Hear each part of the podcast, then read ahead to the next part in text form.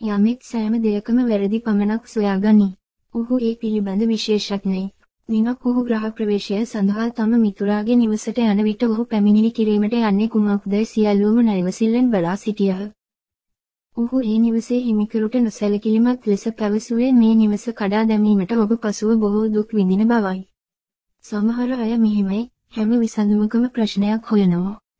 එවැනි අයගේ සිතුවිලි අවශෝෂණය නොකිරීමට හෝ ඒවායින් වැළකී සිටීමට දැන ගැනීමට අප දන්නේ නම් අපගේ ජීවිතය සාර්ථක වනු ඇත. සිතුවිලි ලෙස ජීවිතය